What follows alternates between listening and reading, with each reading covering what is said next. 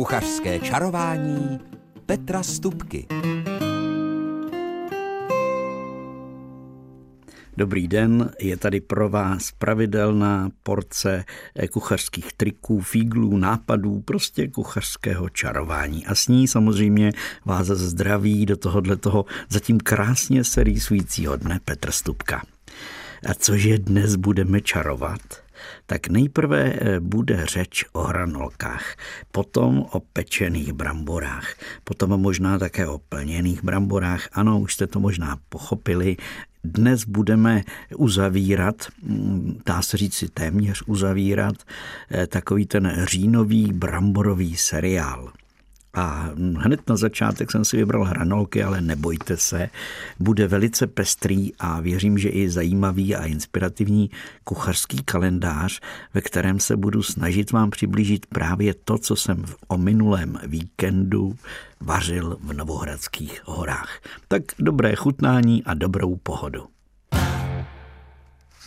kuchařském čarování dnes opět čarujeme s bramborami a teď budeme chvilinku spíš čarovat, spíš si povídat na téma těch nej, nejbrambor ze všech, protože Schválně představte si, brambor na světě se sní opravdu velmi mnoho. Dá se říci, že hned po rýži a pšenici už jsou to pomalu brambory. Ale v jaké formě se jich sní nejvíc? No tak my starší můžeme myslet na nějaké brambory na loupačku, ale ti mladší nám rovnou řeknou, že jsou to ony smažené hranolky kterým tu a tam tady také říkáme pomfrity nebo French fries se, to, eh, se tak říká eh, hranolkům v Americe. Ale eh, podstatné je to, že tyhle ty smažené hranolky, bramborové hranolky, jsou opravdu vele, vele oblíbeným jídlem po celém světě. Jejich původ je v Belgii, alespoň takto většina zdrojů a většina mm, osob tvrdí. Nicméně v současné době vede Belgie spor s Francií o to, jestli autorství hranolků připadá do té či oné země. A dokonce i Španělé se do tohohle toho sporu také jako hlásí, že se zrodili ve Španělsku a mají k tomu nějaké důkazy. Nicméně taková ta legenda jak se zrodily vlastně smažené bramborové hranolky, je z Belgie. A bylo to, nevím tedy v kterém roce, jestli to bylo v 18. století, bych řekl. A v té době eh, byl, uhodili v Belgii mrazy a zamrzly eh, všechny tamní toky, kde se jindy z podzima eh, lovily malé rybky a ty rybky se smažily v hovězím loji. A tyhle ty smažené rybičky, ostatně i u nás to tady bylo zvykem pojídat takové ty grundle, se tomu říkalo. Takže tyhle ty rybičky tehdy nebyly při těch slavnostech, které v Belgii byly zvykem, a protože všechno zamrzlo. A tak někoho napadlo, že nakrájí bramboru, která v té době tam už se pěstovala v těch krajích, takže nakrájí bramboru, no a ta se dala tedy do toho loje, osmažila, osušila a jedla a zjistili, že to je výborné a takhle údajně vznikly na světě bramborové hranolky. Je pravda, že belgické hranolky, stejně jako třeba i belgická čokoláda, to je veliký nebo světoznámý pojem a všude ve světě se s nimi člověk může setkat. Ale aby to byly opravdu ty belgické hranolky, tak vám povím, že byste museli mít brambory, eh, patřičné odrůdy.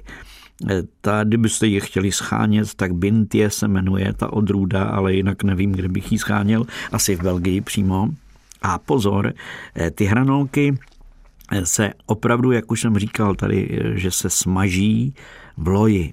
Ty správné belgické jsou opravdu v hově, čistém hovězím, tak jako se škvaří vlastně vepřové sádlo, tak stejně tak se škvaří eh, hlůj a i v něm se na mnohých místech ve světě připravují různé smažené pokrmy, mimo jiné tedy ty pravé belgické hranolky. Dokonce v Belgii je zapovězeno používat třeba olivový olej anebo běžný olej. Eh, opravdu smažit v hovězím loji se mají ty pravé belgické, ale nebudeme z toho dělat vědu. Samozřejmě, že se smaží na různých úrovních v různých v olejích, eh, to nechme koňovi. Nicméně v Belgii, stejně tak v Holandsku a tam v těch zemích, eh, tam, aby někdo na nějakém přepáleném omastku smažil hranolky, to neexistuje. To je pravda. Tam je to velice přísně hlídané a každý, kdo by se o to pokusil používat nějaký nedobrý olej nebo nějaký jiný tuk, který už eh, si zaslouží, aby byl někde přidělen do nějakého patřičného oddělení odpadového hospodářství, tak přijde o licenci a dostane velkou pokutu. Běžně se pro prodavače hranolků v Belgii i v Holandsku a na jiných místech konají speciální kurzy, kde opravdu všichni se naučí všechnu tu technologii a tak, jak to má být. A ještě vám povím do toho úvodu, když už jsem se takhle pustil do těch hranolků belgických, tak vám povím, fígl, jak se mají správně smažit bramborové hranolky. Samozřejmě ty belgické.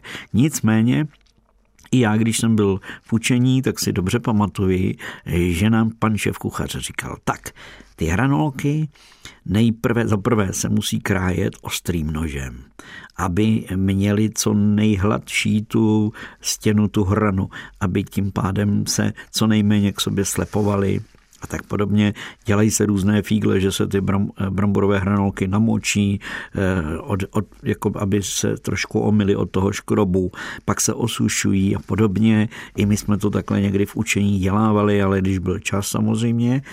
Nicméně to smažení samotné má proběhnout na dvakrát až na třikrát. A to tak, že prvních, řekněme, když jsou to opravdu syrové brambory, které vy si nakrájíte, případně je trošku osušíte papírovou utěrkou, tak poprvé se smaží při nižší teplotě a řekněme 130-140 stupňů. A to smažení probíhá nějak podle zase tenkosti nebo síly těch hranol, hranolků, tak probíhá nějakých 4-5 minut. Takže jsou jakoby předsmažené a teprve potom, pak se nechávají nějaké dvě, tři minutky odpočinout a teprve potom se opět vnoří, ale už do ostřejšího, do teplejšího oleje, který už má nějakých těch 160, 170, 180. To už je to už je eh, teplota taková ta opravdu smažení. Jo. Takže ostřejší. A tam se dosmažují. Takže nejprve předsmažit, pak nechat okapat, to teplo do nich pomalonku ještě proniká. A teprve potom se dosmažují a to je ta doba toho dosmažování, je zase dvě, tři, čtyři minutky podle toho samozřejmě, jak jsou, jak jsou na tom ty hranolky, aby měly tu barvu patřičnou a křehkost a tak dále, tak dále. Dokonce v Belgii, já jsem měl takový ten recept na to, jak se má správně dělat ta belgická hranolka, tak se má potom ještě po dosmažení dávat jako domí, za prvé okapat důkladně, se protřesou, okapají a pak se mají ještě větrat jakoby v míse. A teprve potom, po nějakých zase pěti minutkách, se mají osolit. A teprve potom se podávají eh, v Belgii typicky do kornoutu a Samozřejmě k ním patří různé omáčky, ať už je to ta naše klasická tatarka, ale v Belgii spíš to je omáčka, kterou oni, které oni říkají andaluská, ale je to v podstatě majonéza doplněná, podobně jako ta naše tatarka, ale je to trošku jinak ochucené. Tak, takže to bychom měli téma eh, hranolky, které opravdu jsou celosvětově i samozřejmě díky těm nadnárodním fastfoodovým řetězcům velice populární po celém světě. Dokonce mi říkal kamarád, že byl v šoku, když přijel někde do Afriky úplně do divočiny, všech divočin a co, mu, co bylo nejpopulárnější jídlo tam prostě v těch vesnicích, tak to bylo, když, bylo, když měli omastek, eh, který tam někde, nevím teda odkud získávali, tak v něm smažili prostě brambory eh, v podobě hranolku a byl to ten největší hit. Tak vidíte to, prostě hranolky. Možná to dopadne tak, že někdy i na štědrý večer místo bramborového salátu se budou servírovat běžně smažené hranolky. Ale to byl vtip. Tak, takže teď máme do úvodu něco hranolkového a nasmaženého, ale já mám radši než ty smažené, mám radši pečené pečené brambory, ale i pečené hranolky, dopékané v troubě s minimem tuku a je to báječné a o nich bude řeč a možná i o úplněných bramborách po písničce.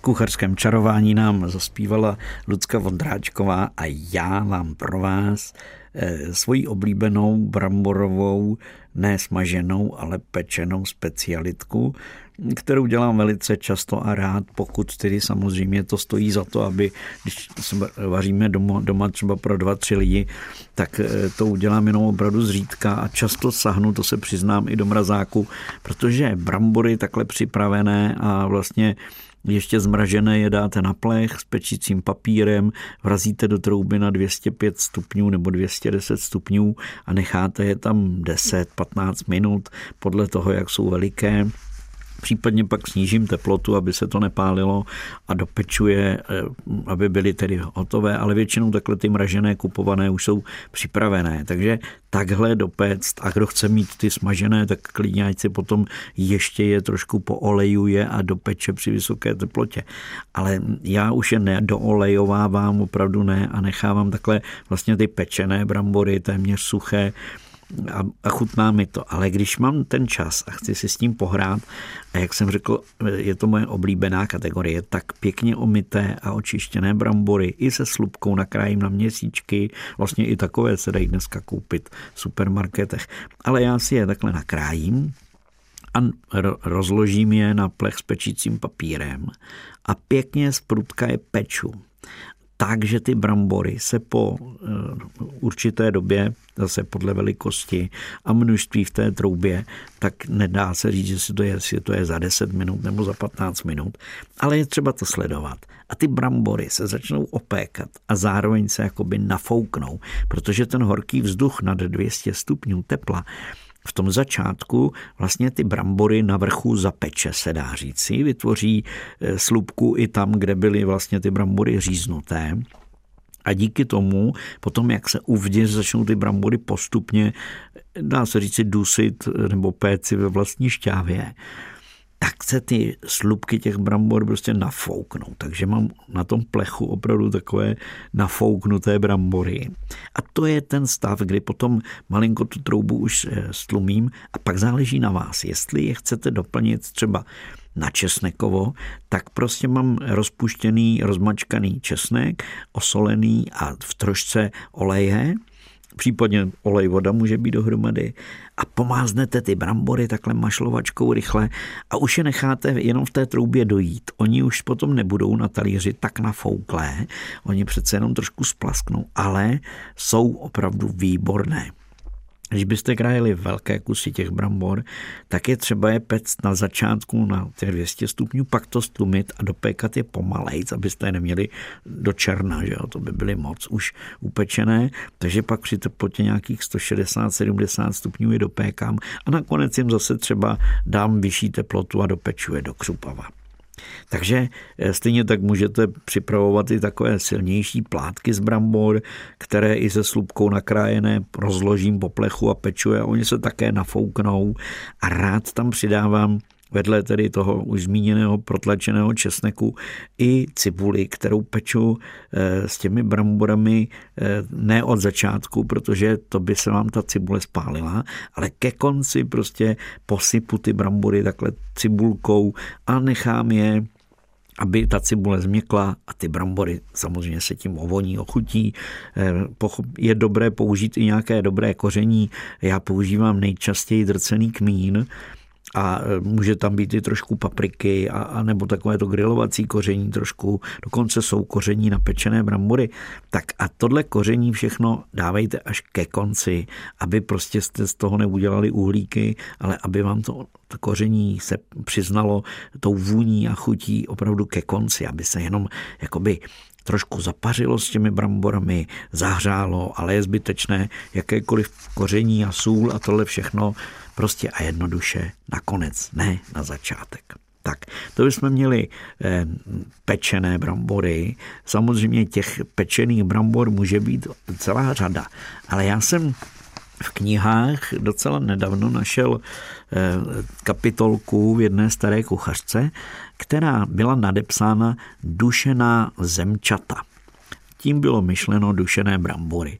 My jsme z pravidla zvyklí vařit ty brambory eh, pěkně ve vodě, pak je scedit, nebo je vařit v celku, scedit, oloupat a pak případně eh, opé, opéci nebo osmažit. Osmažených vlastně už teď řeč byla ať už budou na měsíčky, na hranolky, nebo dokonce na tenké plátky, jako takové ty čipsy.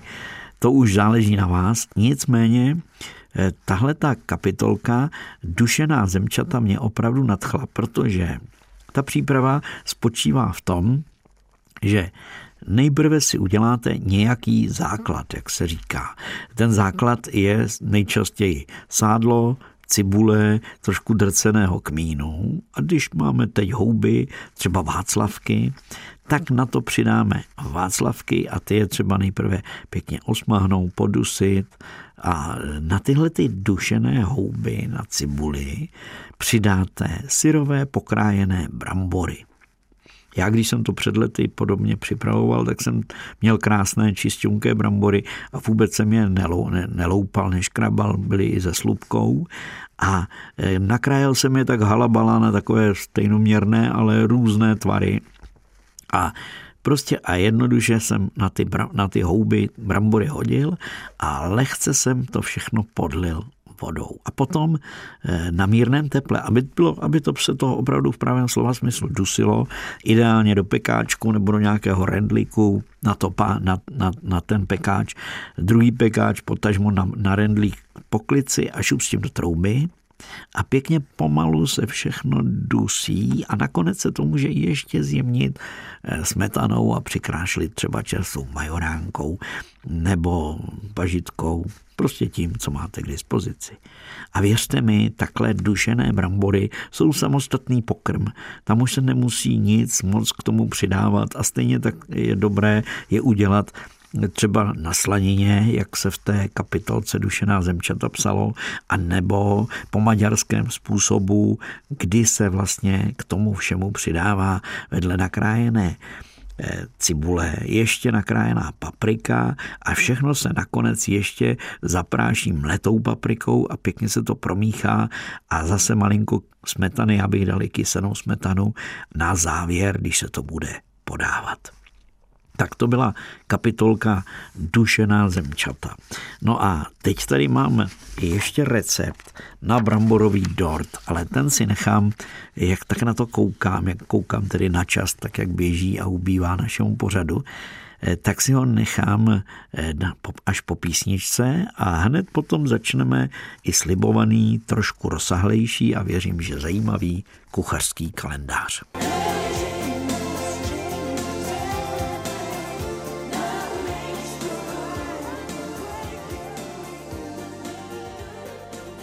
Několika z vás, posluchačů kuchařského čarování, jsem slíbil, že v rámci letošního bramborového seriálu uvedu také bramborový dort. Já mám na bramborový dort několik receptů, ale asi ten nejčastěji používaný je ten, kdy se kombinují tedy vařené oloupané brambory, vlašské ořechy a vlastně v tom dortu není žádná mouka.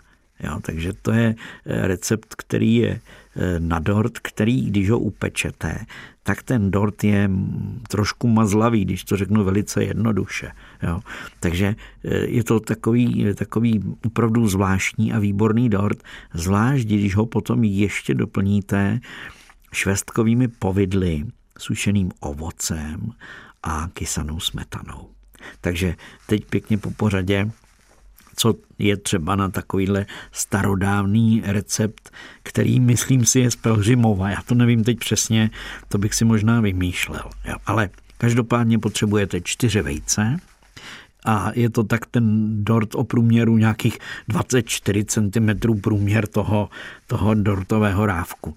Tak, takže čtyři vajíčka, 300 gramů vařených, předem uvařených, oloupaných a vystuzených brambor, a 200 gramů semletých vlašských ořechů. A k tomu ještě, aby to bylo sladké, 150 gramů krupicového cukru a aby to dobře drželo pohromadě, protože ty brambory přece jen mohou být takové makové, tak 30 gramů bramborového škrobu. špetka soli a asi půl sáčku kypřícího prášku do pečiva. Já dávám rád do všech těst z kořici a vanilku, takže vanilka z kořice. Mohla by tam být klidně i citronová strouhaná kůra, ale není tady v tom receptu oficiálně teda uvedena. No a potom potřebujete ještě trošku sádla, abyste vymazali tu formu. A já trošku těch ořechů jsem si nechal semletých a i jsem vlastně vysypal těmi ořechy tu formu. Tak a na to zdobení potom 200 gramů přibližně 220 deka povidel, trošku tu zemáku, malinko sušeného ovoce, do toho dortu, když dávám, nebo na ozdobu na ten dort, když dávám to sušené ovoce, tak dávám sušené ovoce, které namočím do horkého, silného šípkového čaje. No a zase kysanou smetanu podle chuti. No a teď se pustíme tedy do receptu, ale jenom pro pořádek. Ještě jednou zopakuji ty suroviny, pokud jste si poznamenávali. Takže 4 vajíčka, 300 gramů vařených oloupaných a vystuzených brambor, 200 gramů vlašských ořechů, 150 gramů krupicového cukru, nebo může být i přírodní třtinový, 30 gramů bramborového škrobu, můžete také dát jeden sáček eh, pudinku s vanilkovou příchutí klíďo píďo, protože to je tak stejné množství. Špetka soli, na to nezapomeňte.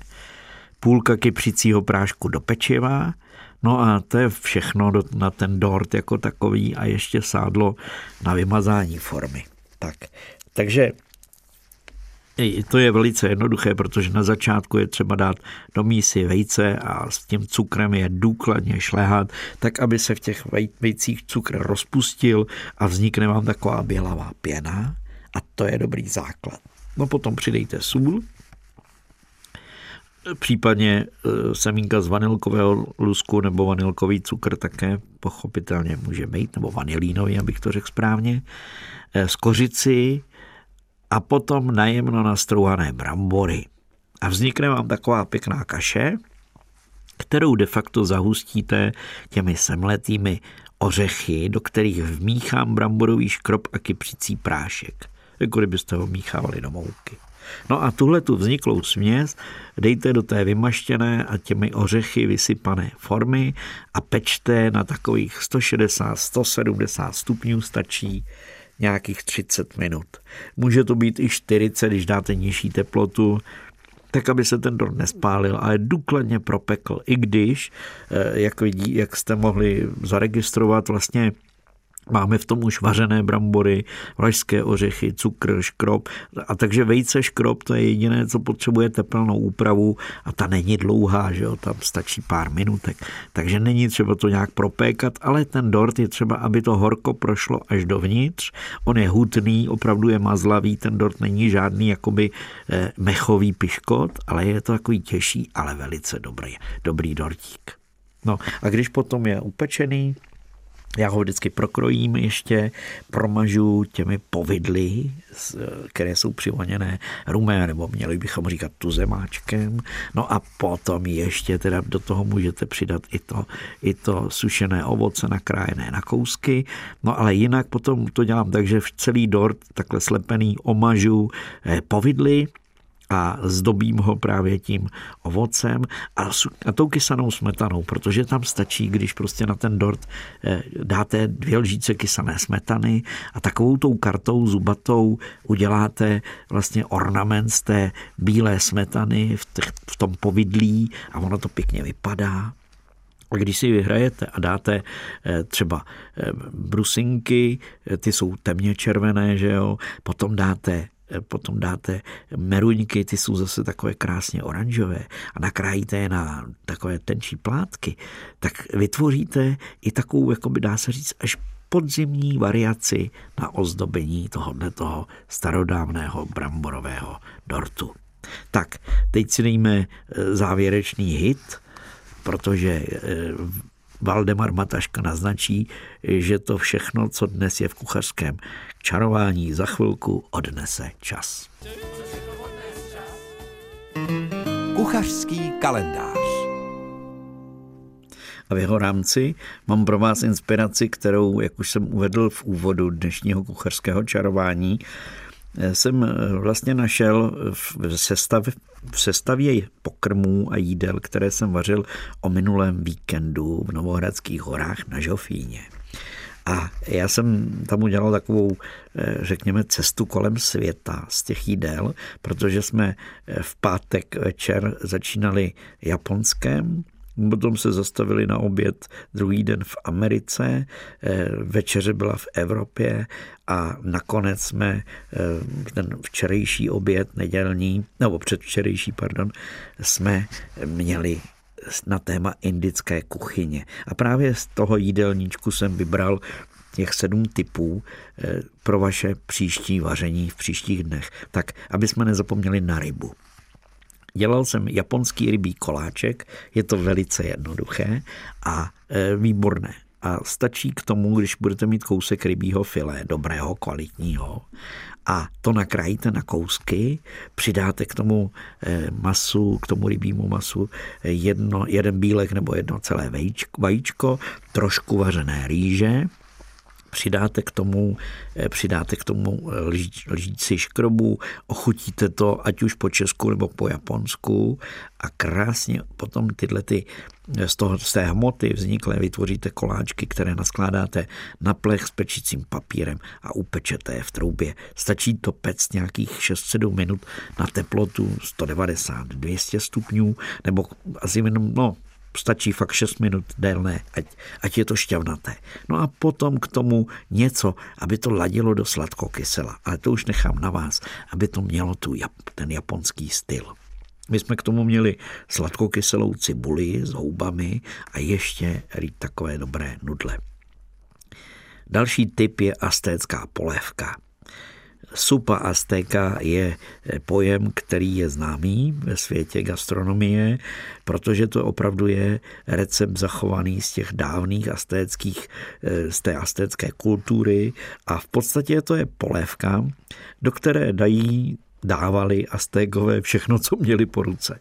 Takže není třeba si dělat eh, s nějakým zásadním receptem starost. Nicméně v té polévce by měla být rajčatová šťáva nebo rozsekané rajčata, hodně cibule a stejně tak by tam měla být paprika. A tím pádem je to takové ala lečo, ten základ, ale případně tam může být i pálivá paprička a co tam by nemělo chybět, jsou fazole. Ať už to budou malé, velké, sterilované, nebo je budete předtím pomalu zvolna namáčet a vařit. Takže taková s fazulou, jak říkal jeden můj kamarád, polévka eh, a je tam ní hodně zeleniny. Aztékové do ní samozřejmě případně ulovili nějaké, nějakého živočicha, nebudu to rozvádět, nicméně i bez masa je výborná. No a v Americe tedy eh, v, té, v Mexiku řekněme zůstaneme, protože další typ jsou tortily. Ale můžou to být tortily, které lze koupit v našich obchodech, anebo můžete udělat palačinky úplně běžně a naplnit je. Já velmi rád dělám palačinky plněné játry, játra na cibulce, do palačinek s vajíčkem, výborné. Ale my jsme dělali tortily plněné vlastně takovým vepřovým trhaným masem. Aby to bylo šťavnaté a zajímavé, tak tomu byl ještě salátek a takovou, takovou ze skysané smetany a avokáda jsem udělal takový dip, který to všechno osvěžil. No a v evropskou kuchyni zastoupilo v tom mém výletě po celém světě nebo kolem světa risotto tak nechám na vás, jestli si uděláte takové to pravé milánské z rýže arborio, jako jsme si vařili my v Novohradských horách, anebo uděláte klasiku eh, risotto, nějaké vařené maso, hodně zeleninky, já bych ji osmahnul na másle. V tom risotto je to vždycky dobré. A navrh dáte trošku síra, anebo uděláte to milánské, ve kterém je vlastně spousta másla a rozteklého, roz, vlastně rozpuštěného parmazánu. My jsme k tomu rizotu měli tedy ještě kousíček krůty upečené ve slanině, tako, jak říkám, tak na divoko. Ale to nechám na vás. Další typ je kuře. Kuře po indickém způsobu v tomatové šťávě se spoustou koření a také zázvorem, cibulí a česnekem, které se jenom zvolna pěkně dusí. Já jsem to dělal v troubě, ale bylo to takové dušené.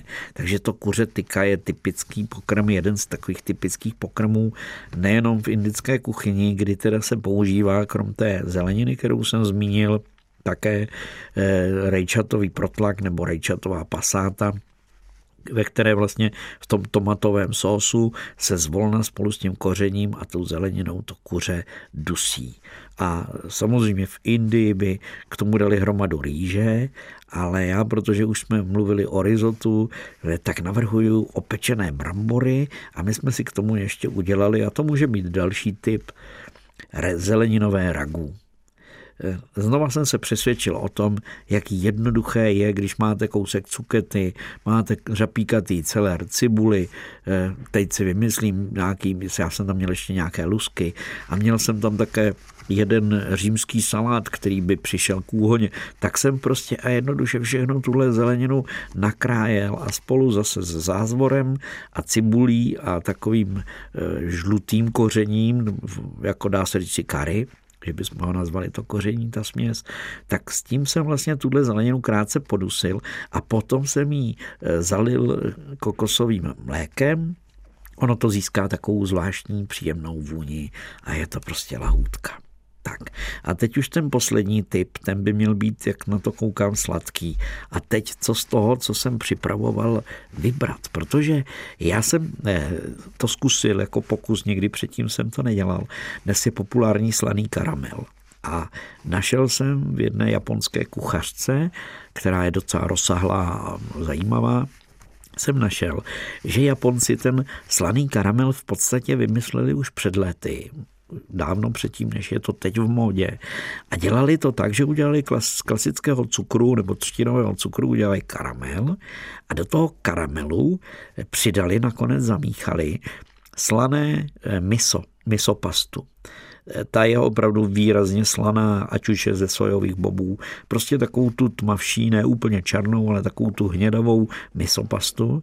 Tak jsem udělal takovýhle pokus a věřte mi, ten slaný karamel takhle upravený je úplně famózní, výborný. Další typ. Měli jsme takový ovocný chlebíček, jsem upekl. Vlastně to byla ovesná, ne? Ovesnou kaši jsem dělal také, ale byla to eh, kaše, která se dělá z kukuřice, z polenty, se spoustou drobného nakrájeného ovoce, čerstvého i sušeného. Pak se do toho přidají vajíčka a upeče se to vlastně takový nákyp, jak dělali z rýže naše babičky, tak tehle nákyp byl tedy z té kukuřičné kaše polenty, ale nakonec jsem tenhle ten chlebíček přeléval hořkou čokoládou, která se temperovala, to znamená zahřívala ve vodní lázni spolu se smetanou, takže vznikla opravdu taková krásně hustá čokoládová, hořko-čokoládová omáčka. A bylo to také výborné. Pak jsme měli ještě mandlové sušenky, a máčeli jsme je do svařeného eh, takového punče, víno a hodně koření to bylo. A nakonec jsme měli ještě kokosový puding, který byl s limetkovým syrupem. Tak, tak to jsou takové několik sladkých teček, eh, tedy to bylo několik takových sladkých teček na závěr dnešního kuchařského čarování. To příští bude samozřejmě zase za týden a už teď se těším že se na vlnách rádia našeho kraje uslyšíme. Pro dnešek se s vámi loučí ti, kdo dnes kuchařsky čarovali. Honza Simota vládnul rozhlasovou technikou, u mikrofonu seděl a povídal a povídal a povídal Petr Stupka a oba dva vám přejeme jen krásný, něčím, něčím ještě pocukrovaný, tedy nějakou radostí pocukrovaný den. Mějte se krásně.